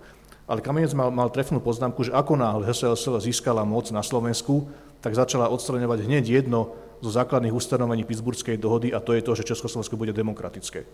Čiže akože Hestová sa podľa mňa neboli žiadni demokrati v tej strane, aspoň o žiadnom neviem. Skúsme teda k tomu, a, tomu LSNS sa teda posunúť, či to je, ale... Ja nemám s tým problém, ako hovoril kolega, označiť ju za, za, za fašistickú stranu. A ešte keď bola spomínaná slovenská pospolitosť, tak jedným z takých z tých znakov fašizmu je aj taká verejná demonstrácia, pochodovanie v uniformách alebo nejaké tie, tie faklové sprievody, tak toto tiež oni, oni presne robili, že pochodovali v uniformách, s faklami a takéto, čiže demonstrovali, demonstrovali nejakú, nejakú príslušnosť alebo nejaký odkaz na tie, na tie fašistické faklové sprievody, či už v Taliansku alebo v Nemecku.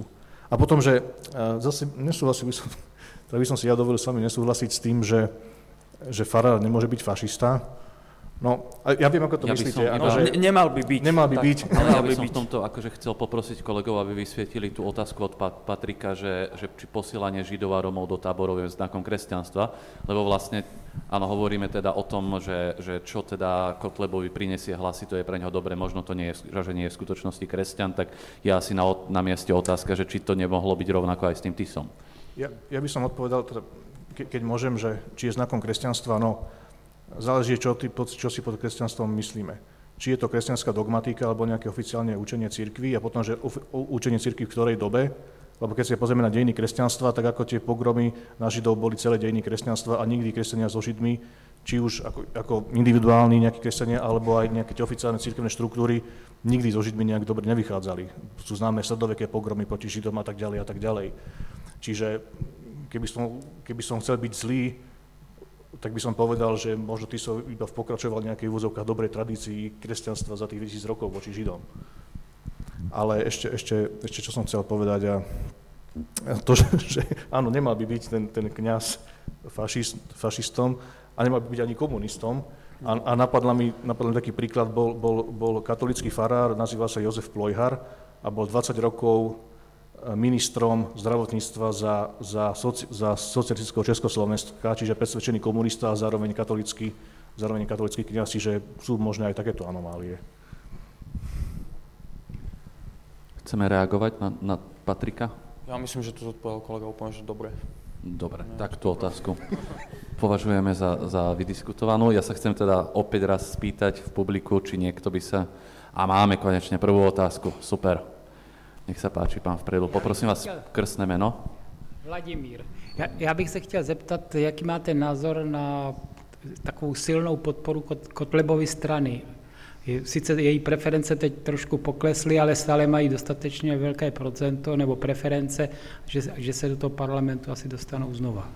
No, ja, ja skúsim teda nejak odpovedať. Uh, prvá vec, čo chcem povedať, je, že si nemyslím, že všetci voliči a dokonca ani všetci členovia Kotlebovej strany sú fašisti. Fašisti sú naozaj to jadro, to vedenie hnutia. A ich podpora, no, oni žijú z problémov, ktoré na Slovensku máme a tie problémy sú reálne. My tu máme problém s korupciou, máme tu nedoriešenú e, rómskú otázku, máme tu zväčšujúce sa sociálne rozdiely e, medzi ľuďmi. To sú všetko reálne problémy, ktoré ľudí e, trápia a táto strana žije na poukazovaní na tieto problémy. Problém teda je, že ak si pozriete ten ich program, ako ja, ja by som to asi ani nenazval program, to má asi 4 strany, je to dostupné na ich ich stránke, kde majú akože riešenia, tak oni na všetky tieto uh, problémy slovenskej spoločnosti majú nejaké riešenie, ktoré znie veľmi dobre, ale je to úplná uh, utopia, abs- absurdne ne- nerealizovateľné uh, veci. Uh, avšak sú to hesla, ktoré dobre, dobre znejú. Takže tú, tú podporu ja by som hľadal naozaj, hovorilo sa o frustrovanom voliči, voličovi, no tí ľudia sú frustrovaní, pretože tie problémy, ktoré sú na Slovensku, uh, sa dlhodobo neriešia a tí ľudia tak nejak strácajú vieru v tie demokratické strany a proste si povedia, že e, tak dajme šancu Kotlebovi, ktorý teda náhlas kričí, že tu máme problémy a že možno ich on vyrieši.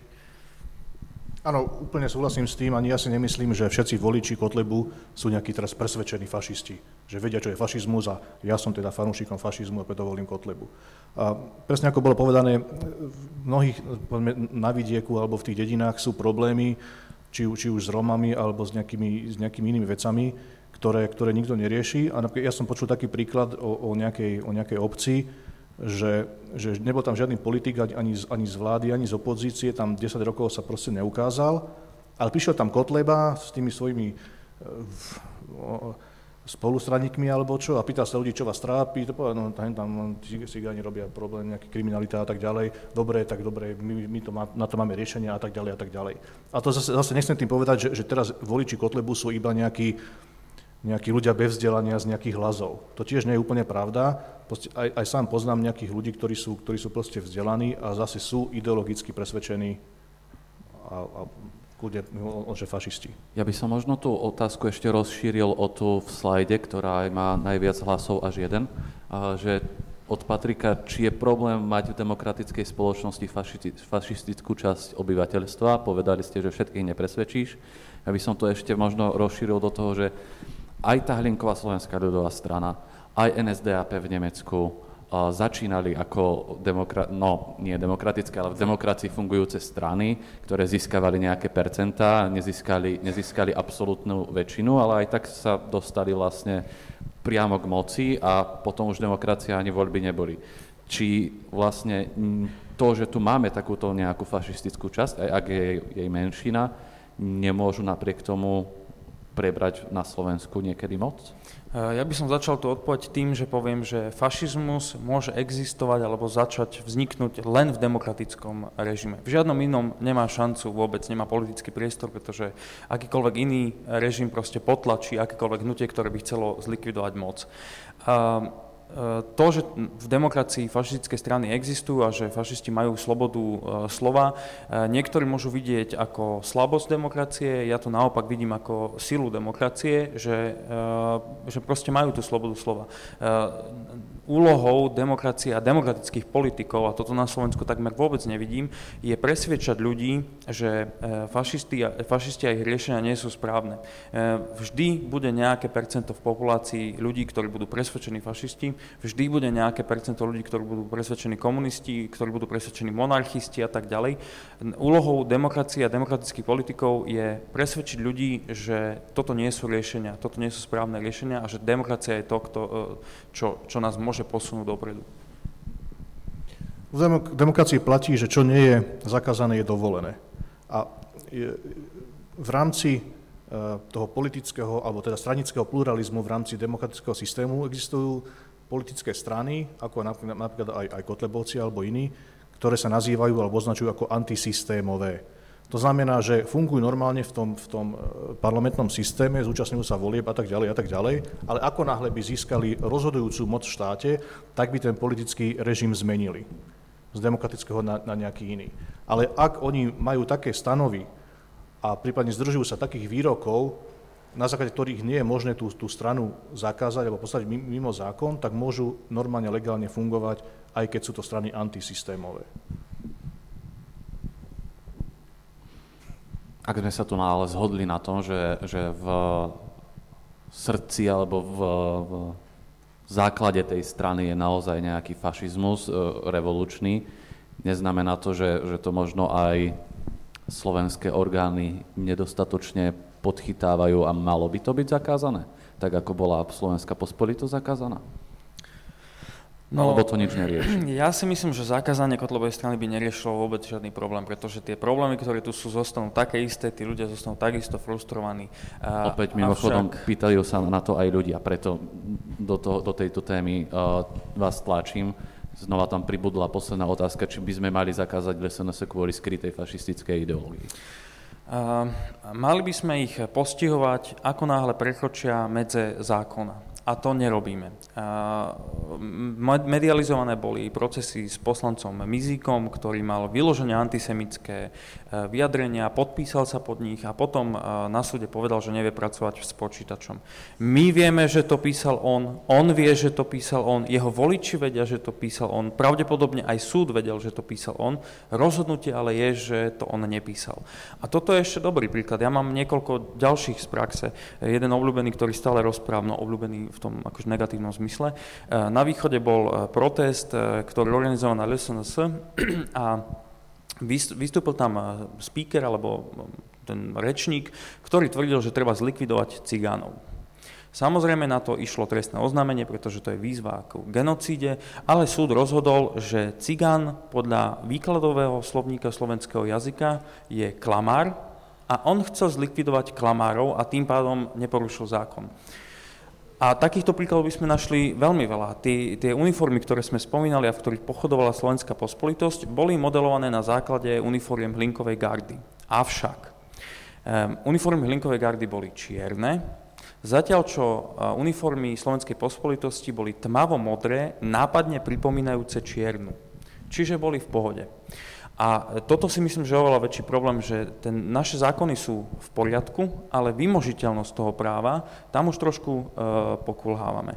A e, myslím si, že to je väčší problém, než že by sme zakazovali stranu. Naozaj mali by, sme, e, mal by ten zákon platiť a mal by zákon platiť pre všetkých rovnako a dôsledne byť dodržiavaný. Čo je bohužiaľ ale zároveň jedno z, z ich hlavných hesiel. Čiže v niečom asi majú trochu aj pravdu.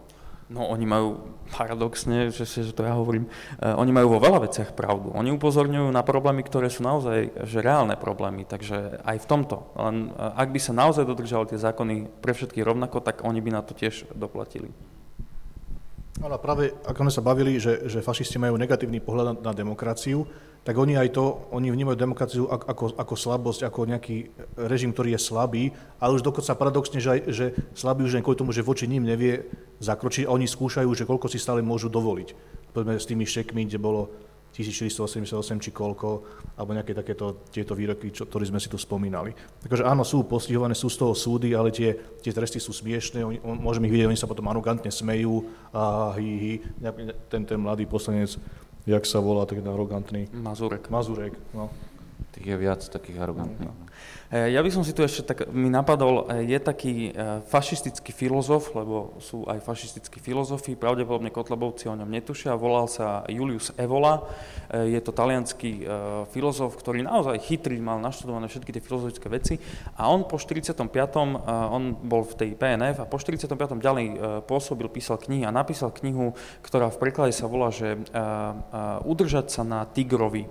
A on tvrdí, že tá demokracia je tiger a úlohou fašistov, po tom, čo teda tá prvá, prvý vrchol uh, bol porazený, tou zlou, zlou demokraciou a židovským sprisáním, tak teraz je úlohou tých skutočných fašistov udržať sa na tom tigrovi čo najdlhšie, využívať jeho slabiny, a ten tiger je demokracia, využívať jeho slabiny a čakať, kým nepríde ďalší mesiáš, teda podľa neho Mesiáš bol Hitler a niekedy v budúcnosti príde ďalšia. Úlohou fašistov je práve držať sa na tom tigrovi a čakať, kým príde ten ďalší uh, Mesiáš. Čiže toto oni robia, držia sa na tigrovi. Okay. Ďakujem.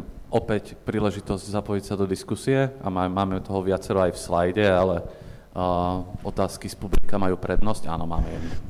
Dobrý deň, Luboš.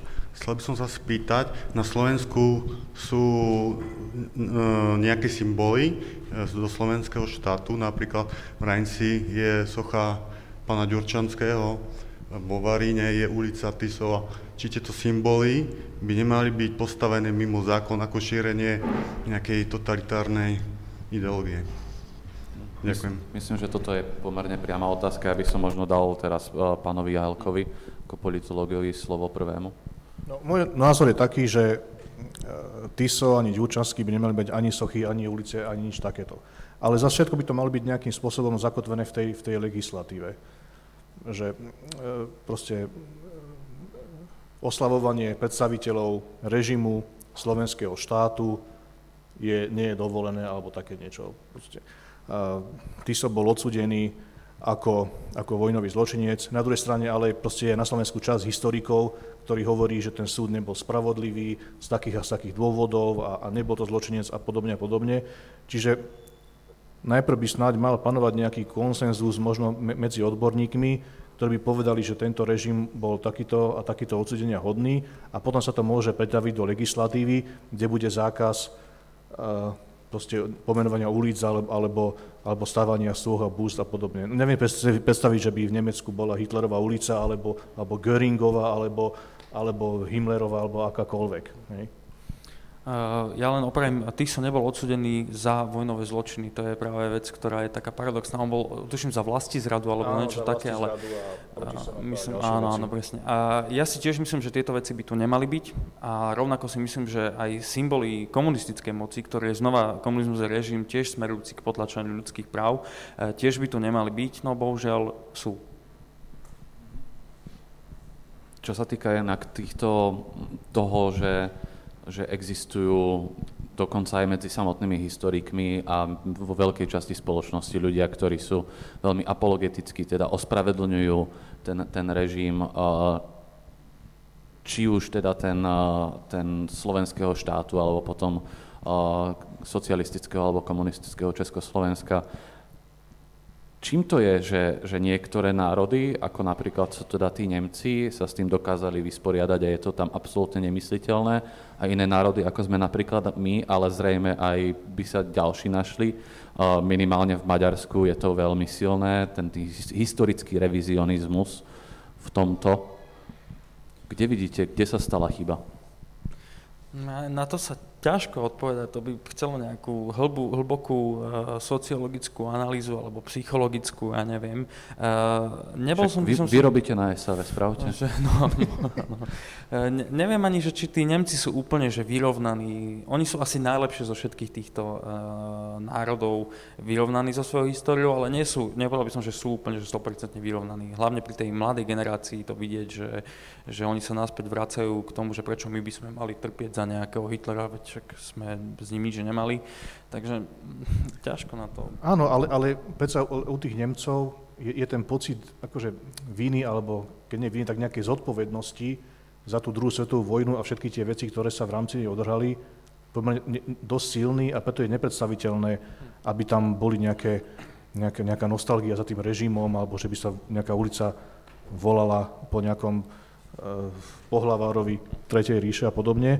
Kdežto my Slováci, no však, však my vlastne za nič nemôžeme, však to Nemci všetko urobili, e, ten rež, aj keď ten slovenský štát vznikol, tak keď sa nám to hodí, tak povieme vlastne, že nám bol nanútený a že Nemci nám hovorili, čo sa tu, čo sa tu musí robiť, aj to, že sme Židov odviezli, no však to vlastne nám, nám Nemci nutili, aj keď to nie je pravda to, že sme robili nadpracu aj v rámci toho slovenského štátu, to je, to je druhá vec, ale akože my sme vlastne v tom nevinne a že sme vy, vyhlasili vojnu Sovietskému zväzu, Spojeným štátom a tak ďalej, tak ďalej, no lebo, lebo sme museli, lebo sme museli byť spojencom Nemcov a tak ďalej. To Nemci sú tí zlí, oni za to môžu, my sme sa, no, my sa nejak zviezli, ale vlastne sme museli, alebo aby sme ten národ zachránili a teda a teda. Čiže vlastne my nemáme nejakú vínu.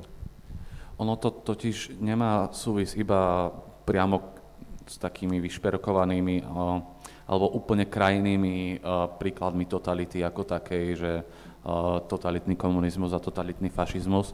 Ja sa chcem dostať vlastne k tomu, že čím to je historicky možno, že ako Slováci nemáme až taký dobrý postoj ku demokracii ako takej a, a máme zjavne radi autoritárske režimy. Ja mám pripravených niekoľko štatistík, napríklad INECO z roku 2016, názory na kvalitu demokracie. Väčšina Slovákov, alebo nie, väčšina to nie je, ale až 45% Slovákov si myslí, že demokracia na Slovensku alebo pre Slovensku je skôr zlá až mizerná. 33% ani dobrá, ani zlá a za skôr dobrú alebo až výbornú pre Slovensko považuje demokraciu iba 26% ľudí. A potom tu máme také konkrétne prejavy, ako napríklad uh, Globsec Trends 2018, takže tohto ročný prieskum. Tu je toho veľmi veľa, ale ja som chcel vypichnúť dve veci, že až 53% Slovákov verí, že tajné skupiny kontrolujú záležitosti vo svete s cieľom vytvoriť totalitný svetový poriadok. Takže na nejaký New World Order a, a podobné veci až 50% Slovákov verí. A ešte zaujímavejšie a možno trochu také aj vzhľadom na to, že sme v novej synagóge až, až chladivé, napriek tomu nemyslím iba to, že je tu zima, naozaj. A, ale to, že Slováci veria aj tomu, že Židia majú príliš veľkú moc a tajne ovládajú svet, s týmto výrokom súhlasí 52% opýtaných Slovákov. Kde sme naozaj možno v tom vzdelávaní a rozprávaní sa o svojej histórii spravili chybu, že 52% Slovákov dnes si myslí, že Židia ovládajú svet. V krajine, ktorá platila koľko? Tisíc, dve tisíc rížských mariek? 500. 500? 500 rížských mariek za každého odvezeného Žida nacistickému Nemecku. Za to, že ho splinovala. No, ja viem, že to bol dlhší vstup odo mňa, iba som tie... Nebudem akože byť o slovo. Eh, je, je ťažké odpovedať na tieto otázky. No treba sa pozrieť na to, akú uh, skúsenosť majú Slováci, uh, teda to väčšinové Slovensko s demokraciou, čo im reálne priniesla. Pretože tie heslá o voľbách a podobne sú jedna vec, ale to, že či mám nejaký kvalitný život, že či mám dosť čo jesť a mám nejaký štandard životný, to je úplne iná vec. A uh, ten vývoj po 93. alebo poťažme po 98 bol, aký bol a uh, nie všetci ľudia teda uh, z toho profitujú, z tej, z tej demokracie a z toho systému, ktorý tu teraz máme. Nie všetci dokážu byť v tomto štáte uh, úspešní. A my sa teraz môžeme baviť o tom, že čo je na vine, alebo že prečo to tak je, ale ja tak trochu tým ľuďom v mnohom aj rozumiem, pretože ak sa na to pozriem čiste z pragmatického hľadiska, tak čo mi priniesla demokracia? Lacnejší chlieb, alebo lacnejšie ubytovanie, alebo čo? Áno, s tým, s tým súhlasím. Ešte ďalšia vec, aj v úvode sme sa bavili, teda, že Slováci nemajú skúsenosť s demokraciou žiadnu pred tým novembrom 89. Mali iba skúsenosť v rámci prvej ČSR a aj to nie ako samostatný štát, ako samostatný štát. No a psychológovia by to možno vedeli lepšie povedať, ale je také niečo, hovorí sa, že, že staré zlaté časy. Že človek ako keby a, časom vytesňuje nejaké negatívne zážitky, negatívne dojmy z minulosti a ostáva mu a snaží sa podvedome zachovať si to, to pozitívne. Preto aj vzniklo to, to isto, že staré zlaté... Spomienkový optimizmus. Áno, spomienkový optimizmus, že 40, do, doplním, 41% ľudí na Slovensku je presvedčených, že život pred rokom 1989 bol lepší. To je od Globseku. Áno, to môže byť to, že staré zlaté časy, že bol poriadok no, na uliciach, áno. neboli grázli, policajti mali autoritu, nekradlo sa, a, a tak ďalej. A tak, okay, ste dobre, že bol, bol, bol, boli, boli, bola, boli tie hranice zavretí, mohli sme ísť na do Jugoslavie alebo do Bulharska, ale proste bol poriadok. A, ale a ďalšia vec, že tá generácia našich rodičov, aj našich starých rodičov, žili, žili v týchto režimoch, v komunizme, poťažme za, počas toho slovenského štátu a možno tí, tí naši starí rodičia, čo sú tak nejakého staršieho dáta, žili v tej prvej Československej republike ako deti alebo, alebo tak. Čiže ani, ani e, tá, tá, tá, jednak, jednak sú to teda tie spomienky, že tí ľudia žili v týchto, v týchto režimoch a ako bolo povedané, že nie všetci sú úspešní v tom demokratickom režime, čiže hovoria, že vtedy bolo lepšie, alebo sa im mohlo lepšie dariť, alebo teda, že mojim rodičom vtedy bolo lepšie, každý, každý človek dostal byt, mal prácu a tak ďalej, boli tie sociálne istoty, nie ako teraz, že človek je, žije v sociálnej neistote. No a potom e, potom môžu to byť aj také, čo viem, nejaké, nejaké tieto rodinné zázemie, že mnoho ľudí z ako komunizmu sa naozaj mohlo mať dobre, lebo mali takú funkciu, mali dobre zamestnanie a tak ďalej. Čiže počúva aj, aj doma tí mladí ľudia o tých svojich rodičov alebo starých rodičov, že vtedy bolo lepšie. A, proste, a, a keď aj v škole sa môžu na diepise alebo, alebo na občianskej nauke učiť niečo iné, tak to, čo ich doma vychováva, tá rodina, že vtedy bolo lepšie, tak to je proste silnejšie. Karolina sa pýta, že či by sa mladí ľudia na Slovensku mali učiť viac o svojej histórii. No ja som ešte chcel vlastne k tomuto doplniť e, aj to, že, či, že možno je problém aj v vzdelávaní. E, vlastne vôbec ten edukačný systém slovenský nie je úplne že v ideálnom stave.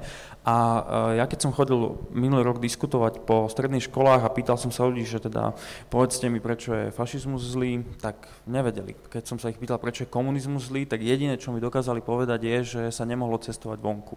A to si myslím, že je naozaj skutočné zlyhanie nášho edukačného systému, že napríklad dejepis sa učí vo väčšine prípadov, z výnimky sú teda školy, kde majú osvietených učiteľov, ale vo väčšinou prípadov sa učí proste, že roky, mená, a nevysvetľujú sa tie procesy historické, nevysvetľuje sa to, prečo ten fašizmus bol zlý, prečo komunizmus bol zlý, prečo nakoniec zlyhal, že vlastne ten systém nefungoval, proste to nebolo, že by teda prišli zlí Američania, ten sovietský zväz a e, celý ten východný blok sa rozpadol, pretože jednoducho hospodársky nefungoval. A toto, toto myslím, že mnohí mladí ľudia nereflektujú, že o tom nevedia, lebo sa to nemajú odkiaľ dozvedieť. Takže určite zlepšiť vzdelávanie by bola jedna z ciest. Áno. A ešte by som povedal, že, že je možno považovať za úspech, ak sa vôbec v rámci dejepisu to 20. storočie aj, aj prebere možno na viac ako na jednej hodine, ak aj to vôbec.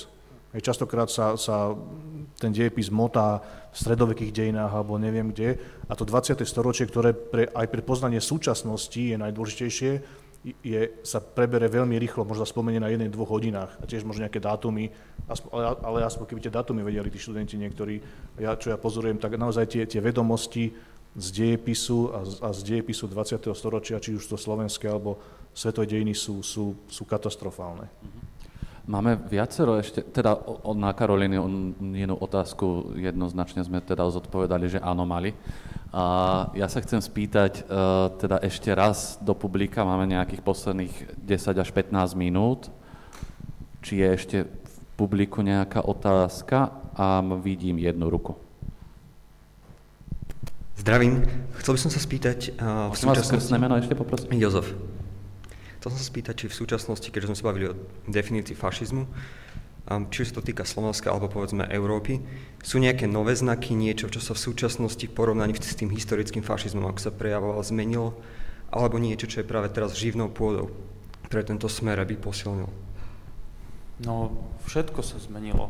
Okrem tej základnej ideológie, teda toho, že národ je v ohrození a tak ďalej a treba ho obrodiť, tak sa zmenilo vlastne všetko. Už sa dnes nepochoduje v uniformách, lebo to je so, 20, so 20s. To sa robilo predtým. Teraz prešli fašisti na sociálne médiá, v, v Nemecku napríklad AFD má, AFD nie je úplne fašistická, ale je to taká radikálna pravica, ale tiež prešli na moderné formy komunikácie, varia si kadejaké ro koláčiky, chodia na bicykloch, to je ten e- ezoterický fašizmus. No, no, no, proste akože oni normálne prešli... Silvia Šuvadová je prús. a alebo sa prešlo na taký fašizmus na internete, to je teraz v móde, že na internete všetci vyhlasujú nejaké veci, takže áno, že fašizmus e, ide s dobou, e, tá ideológia ostáva nemenná, to presvedčenie, že teda už zajtra to tu skolabuje celé a ja som ten, kto zachráni tento národ a prinesie mu nový, lepší zajtrajšok, toto ostáva, ale tie spôsoby, akým to teda sa dáva do sveta a propaguje, tie sú nové. Fašizmus ide s dobou. Ja by som ešte zobral teda aj zo slajda niektoré otázky, lebo tam nabiehajú aj hlasy. A majú všetky tri otázky po dva hlasy. Aby som zobral tú, tú na spodku od Patrika, lebo je veľmi krásne provokatívna, že či je legitímne držať úvodzovkách na silu demokraciu, ak nadpolovičná väčšina ľudí je proti.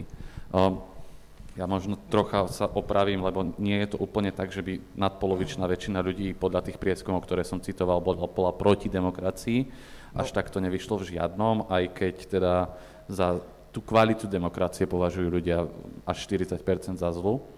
A, ale áno, rastie množstvo ľudí, ktorí by sa chceli napríklad, napríklad vrátiť k socialistickému zriadeniu z roka 89.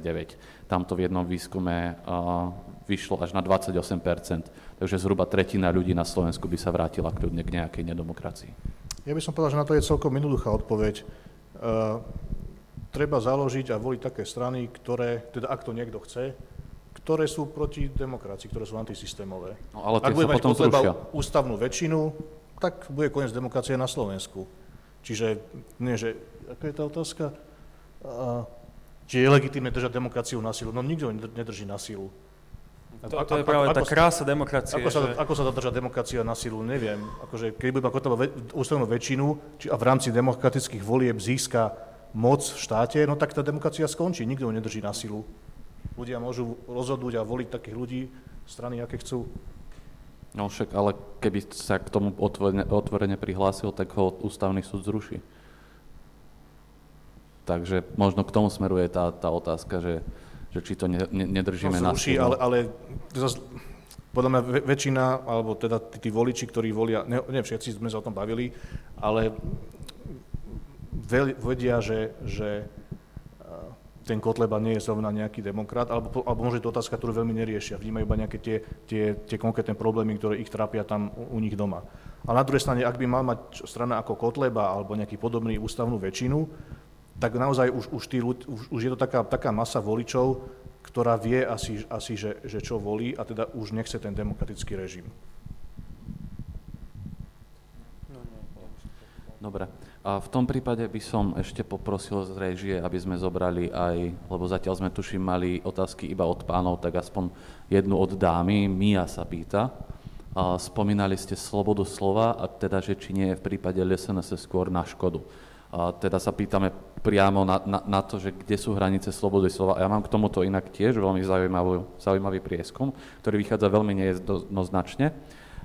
Inštitút pre verejné otázky sa pýtal, že Hoci máme u nás slobodu, slo, slobodu prejavu, stojí za zamyslenie, či by mol, malo byť povolené hlásanie všetkých názorov.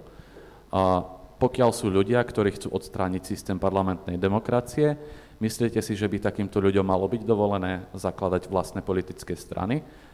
Určite nie, alebo skôr nie. Až 53% ľudí na Slovensku si myslí, že, že nemalo by byť to povolené.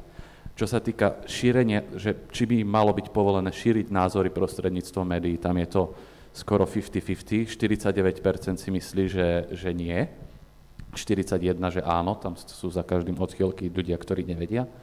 A, ale naopak väčšie množstvo ľudí, ale stále skoro niekde v štatistickej chybe sa to pohybuje, si myslí, 49% si myslí, že by im nemalo byť povolené, usporod, teda že by malo byť povolené usporadovať verejné zhromaždenia, teda tie rôzne fakľové pochody a protesty a podobne.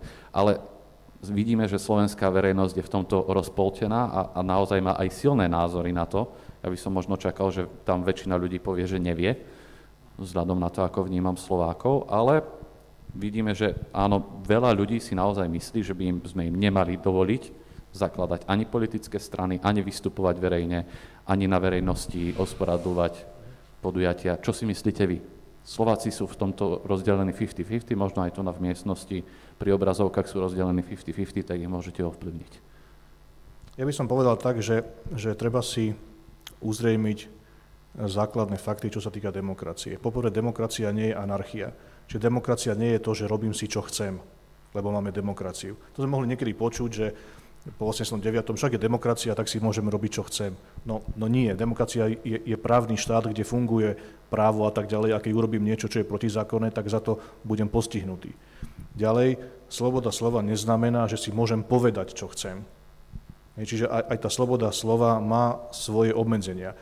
Isté v rámci, v rámci demokracie alebo aj v rámci politickej vedy je diskusia o tom, že do akej miery je tá sloboda slova má byť regulovaná a do akej, do akej miery má byť povolená. Ak, ak, ju, ak bude povolená príliš, tak tá potom sloboda slova môže viesť k samotnému naruše, narušovaniu toho demokratického systému a čiže vlastne je, je kontraproduktívne, aby v rámci demokracie bola príliš široká demokracia slova. Na dru- e, sloboda slova. Na druhej strane, ak tú slobodu slova príliš utiahneme, tak potom je zase debata, že pokiaľ je to až demokracia, keď už keď mám vymedzené iba o, čo, o čom môže hovoriť. Čiže to nie je veľmi jednoduché a doteraz sa aj teoretici sporia, a, aká, aká má byť miera tej, tej slobody slova. Skúsme potom teda osobný názor, že kde by ste vy nakreslili tú tenkú červenú čiaru. Je, sa tak hovorí, že v demokracii by moja, moja sloboda mala končiť tam, kde začína vaša. Čiže nejak takomto, ako nejaký rozumný koncenzus, ako e, e, nie je možné, aby sme dali možnosť ľuďom hlásať nejaké názory, ktoré by vyzývali na vraždenie alebo takto. Tam toto nemá so slovo, slovo, slova nič spoločné. Ale zároveň e, do istej miery jednoducho tá sloboda slova musí byť, a ako povedal kolega, je, je na nás, aby sme si vydiskutovali, že kde tá hranica bude ustanovená. Ono, keď sme sa bavili o tej Československej republike prvej, a všeobecne sa hovorí, že to bol demokratický štát, ja, ja si to takisto myslím, ale, ale existovala tam pomerne veľká cenzúra. Častokrát vyšli nejaké noviny, kde boli celé strany že zabielené. A proste bol, bol tam zákon na ochranu republiky a, a ak ten, ten cenzor mal pocit, že, že toto je článok, ktorý rozvraca e, demokratický systém alebo, alebo nejakým spôsobom nebezpečný pre existenciu a fungovanie štátu, tak proste tie strany v novinách boli zabielené a, a hotovo. Čiže ja, ja osobne akože, ak, nemám problém s takým zákonom na, na ochranu republiky alebo na ochranu demokratického zriadenia, akokoľvek to, akokoľvek to nazveme. A ak sa zhodneme na tom, že toto už sú prejavy, ktoré narúšajú chod štátu a demokratické zriadenie a, a, a slobody, tak jednoducho také prejavy majú byť zakázané. Veľmi podobne v Nemecku majú celú inštitúciu, ktorá má na starosti práve tieto prejavy a ako náhle niekto prekročí hranicu, tak zakážu tú stranu alebo zakážu magazín a tak ďalej. Takže to je ten koncept brániacej sa demokracie a ja tiež nemám s tým nejaký veľký problém. Myslím si, že je to, demokracia sa do istej miery musí, musí brániť.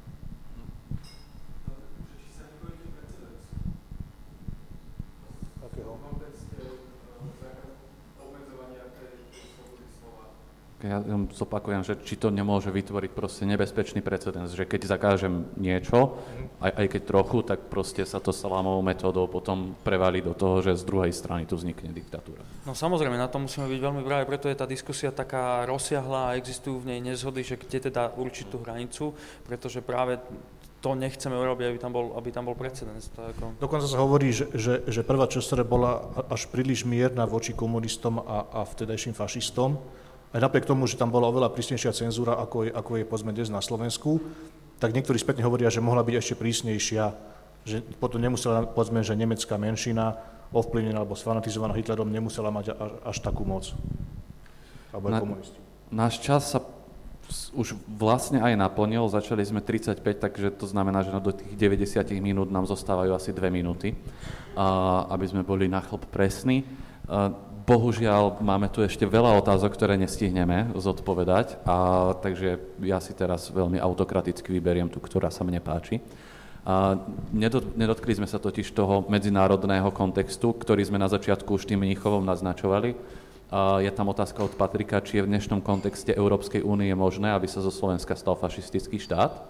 A, ja to možno doplním tým, že zo Slovenska sa ani v tom 39 neviem, či to teda mám nazvať fašistický štát, nestal sám od seba, tam veľkú mieru zohrala vlastne medzinárodné spoločenstvo, respektíve uh, medzinárodná situácia bez toho silného uh, agresívneho štátu, vtedy na západe Nemecka. Áno, áno, prepáčte, iba jednu maličkú poznámku. To je pravda, ale to neznamená, že, že slovenský štát bol či už v úvodzovkách fašistický alebo naozaj fašistický, pretože že, že Nemci nám to nanútili, alebo tak. Ja som, ja som spomínal, že už po tej Žilinskej dohode jednoducho tu, tu začal byť režim, ktorý, ktorý bol autoritatívny. Čiže, čiže my, my sami sme akože išli týmto smerom, my sami Slováci, nikto nás nenútil Nemci, že vy musíte byť teraz fašisti. No, ja nechcem teraz otvárať veľmi veľkú ďal, ďalšiu tému, ale chcel by som vás poprosiť iba akože v kontexte toho, že na jednu stranu tento medzinárodná situácia teraz je taká, že máme tu Európsku úniu, ktorá teoreticky by nás predtým mala chrániť, aby sa z nás stala nejaká nedemokracia. Na druhú stranu máme tu opäť nejakého silného medzinárodného hráča, Rusko, ktoré podporuje v celej Európe rôzne uh, nedemokratické až fašistické strany a vidíme napríklad v Maďarsku, že sa aj s ich istou podporou dokáže tá demokracia zmeniť. Takže skúste len veľmi krátko, čo ja, si myslíte o budúcnosti Slovenska? Ja by som povedal, sa, že, že staneme fašistami? Že nielen Slovensko, ale žiadny štát na svete sa už nestane e, fašistickým. T- t- fašizmus nie je skutočná hrozba. Najlepší výsledok fašistickej strany v histórii je 37% NSDAP z e, júla 32. To je, na, to je najviac, čo dosiahli a to bolo za veľmi e, vynimočných, unikátnych podmienok. Fašisti sú veľmi malá skupina dnes v Európe nie je nebezpečenstvo fašizmus, ten skutočný revolučný nacionalizmus. Nebezpečenstvo sú práve režimy, ako je Orbánov režim, ako je e, Kačinského režim, ako je Putinov režim. Putin nie je fašista. V Rusku nie je fašizmus. V Rusku je nejaká forma veľmi zvláštnej okyptenej demokracie, ktorú ja neviem teraz pomenovať, počul som iliberálna demokracia, neviem, nie som úplne, že politolog, aby som tieto veci vedel, ale to nie je fašizmus. Nebezpečenstvo dnes nie je z fašizmu, ale z toho, že, že uh, tie demokracie môžu natoľko uh, byť oklieštené a natoľko zdegenerovať, že už to vlastne nebudú demokracie. To je oveľa väčšie nebezpečenstvo. A to myslím, že sme to aj v úvode spomínali, že, že že s tým pojmom fašizmus sa operuje tak ľahko vážne, že hoci kto alebo hoci čo sa označí fašist, za fašistu len preto, že nám nie je sympatický. Akože mne Putin nie je sympatický, ani súčasná politika Ruska, a takisto nepoviem, že je to fašistický režim, ani Orbán nie je fašista a tak ďalej. A pritom akože nie je mi vôbec sympatický. Tu sa, tu sa často je, to že Putin je fašista. Áno. len som sa chcel Ukrajinci spýtať. sú fašisti a, a neviem kto, navzájom, navzájom sa častujú ľudia, že kto z nich je akože väčší fašista. Dobre, myslím, že toto bola celkom dobrá bodka na záver s tým, že čo teda je a nie je reálnou hrozbou dneška. Myslím, že môžeme ešte teda pokračovať, kým si dáme teda zvyšnú kávu a čaj a, a chlebíčky, čo zostali. Ďakujem všetkým, ktorí dneska prišli do synagógy, ďakujem vám všetkým, ktorí ste nás sledovali online. Ešte raz veľká vďaka zastúpeniu Európskej komisie za to, že sme tu mohli byť, takisto partnerovi nadácii Hanza Zajdla, kolegom, kolegyniam z Slovenskej spoločnosti pre zahraničnú politiku a prosím, pomôžte mi poďakovať sa našim dnešným hosťom, pretože si to naozaj zaslúžia. Vďaka, vďaka.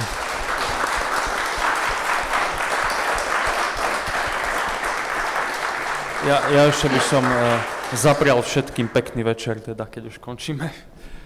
Ešte teda k viehercom súťaže, vidíte to v slajde z publika, odmeníme Ľubiš, o, Jozefa Ľuboša a zo slajda Petra. Petra poprosím zo slajda, ak nie je tu na v miestnosti, je tu na v miestnosti, tak potom už nemám žiadne ďalšie komentáre a ďakujem vám za pozornosť. Dovidenia na budúce.